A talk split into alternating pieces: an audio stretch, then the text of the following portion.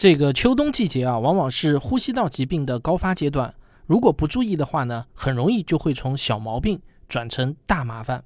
秋冬换季，雾霾、PM 二点五的剧增，还有长时间在室内不通风、空气干燥，都在降低我们身边的空气质量，这就越容易诱发呼吸道疾病，还有会导致我们频繁的打喷嚏、咳嗽、流鼻涕等等。每年的秋天到第二年的春天这段时间呢，也被称为流感季，这是因为天冷导致大家不愿意开窗通风，而很多细菌、病毒呢都是喜冷不喜热。不仅是流感，各种传染病的发病率也都会大大增加。再加上啊，冬天我国北方地区烧煤取暖，会导致雾霾大大增加。最关键的是啊，每逢节假日更是疫情肆虐的时候。近几年疫情的爆发，居家加口罩，让大家越来越重视空气问题。这几大因素叠加呢，就会导致空气质量下降，空气净化器热销。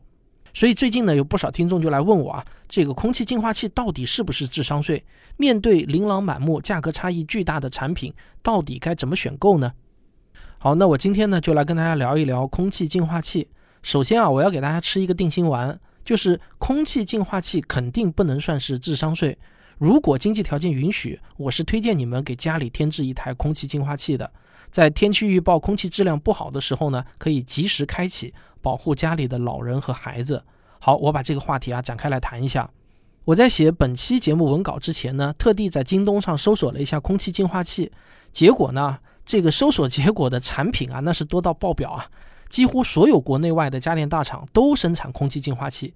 比较知名的大品牌有舒乐士、飞利浦、松下、小米、美的、海尔、华为等等等等啊，太多了。我数了下啊，在京东上列出的空气净化器的品牌呢，有五百多个。实话说呢，我是被惊到了。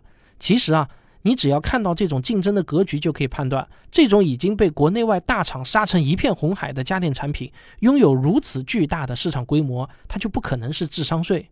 事实上，在欧美国家呢，空气净化器的普及率是非常高的。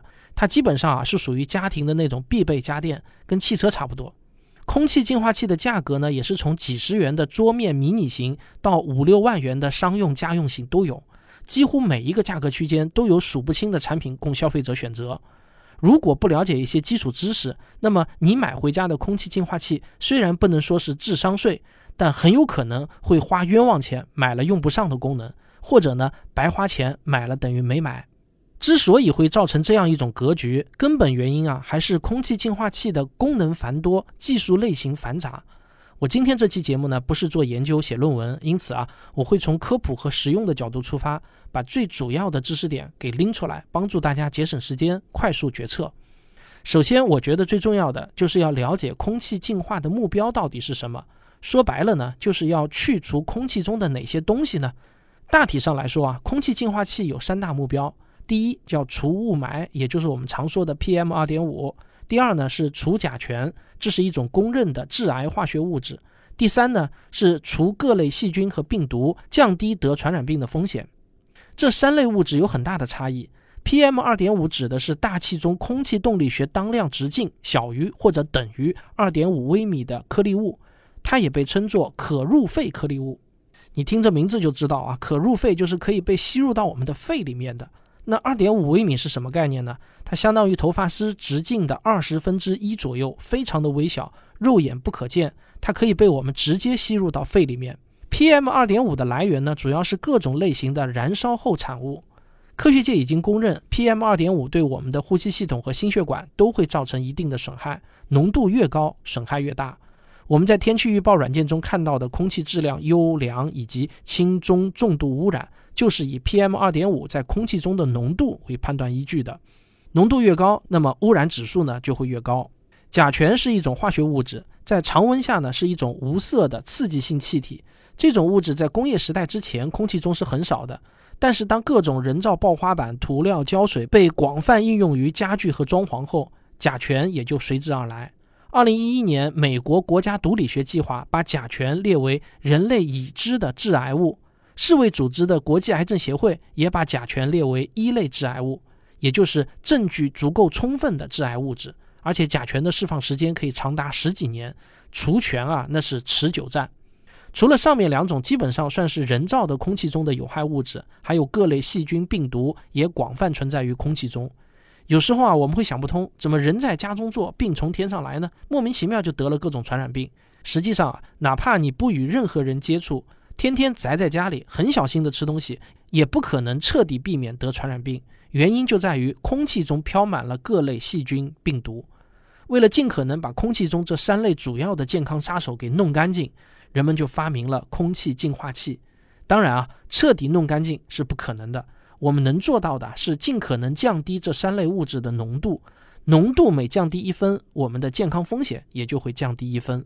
为了把这三类物质给去除呢，人们就发明了各种各样的技术啊，那是极其的繁多。我在这里呢，只把其中最主流的技术给大家简单介绍一下。这些基础知识对于我们选购空气净化器来说是必要的。目前应用最广泛的空气净化技术呢，被称为 HEPA。它其实呢是四个英文单词的首字母缩写，意思呢就是高效空气微粒过滤网。这个其实很好理解啊，就是跟净水器的原理差不多。你可以把空气呢想象成是污水，通过滤网，你就可以把空气中那些有害的物质微粒啊给拦下来，只让无害的各种空气分子通过。这个原理呢说起来是很简单，但实现起来却并不简单，因为每种有害物质的物理大小还有它们的性质呢都差别很大，绝不是一张网就可以搞定的。好的空气净化器往往呢有很多层滤网，每一层滤网起到不同的作用。我举一些例子来说明啊，比如说用有机纤维可以制成孔洞非常微小的滤纸，这层滤纸呢就能挡掉空气中的灰尘和那些直径较大的 PM 二点五微粒。但这种物理孔洞的阻挡会有一个上限，一些更小的微粒以及细菌、病毒、甲醛分子那就挡不住了。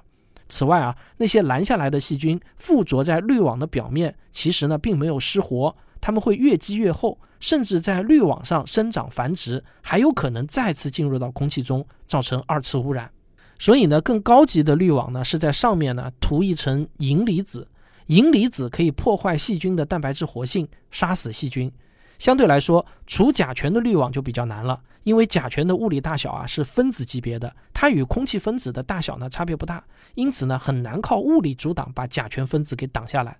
现在主流的技术呢叫光触媒技术，也叫光催化技术。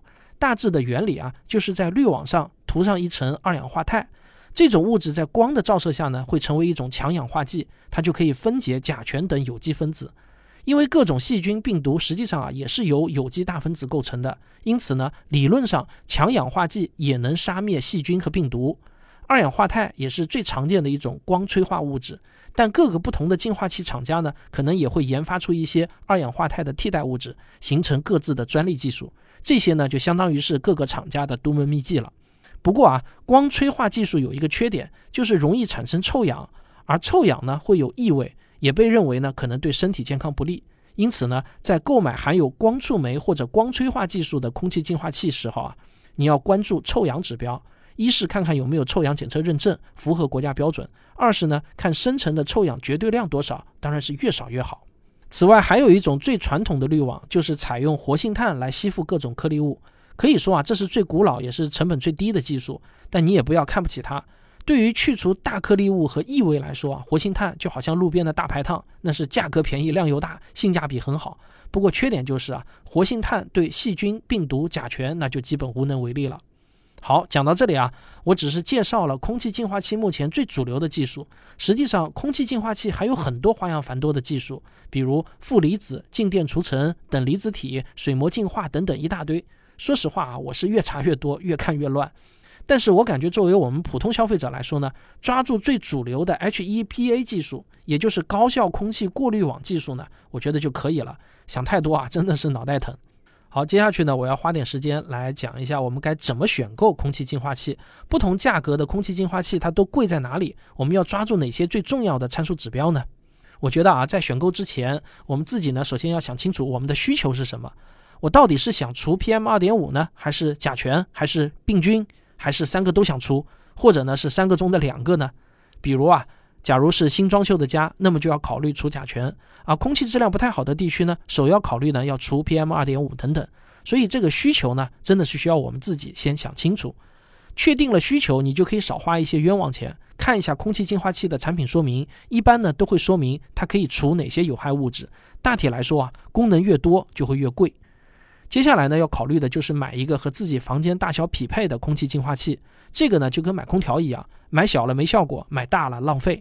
衡量空气净化器净化能力的一个重要的指标呢，叫做 CADR 值，它的全称呢就是洁净空气量。所有的空气净化器啊都会标这个数值，它表示每小时可以净化多少立方米的空气。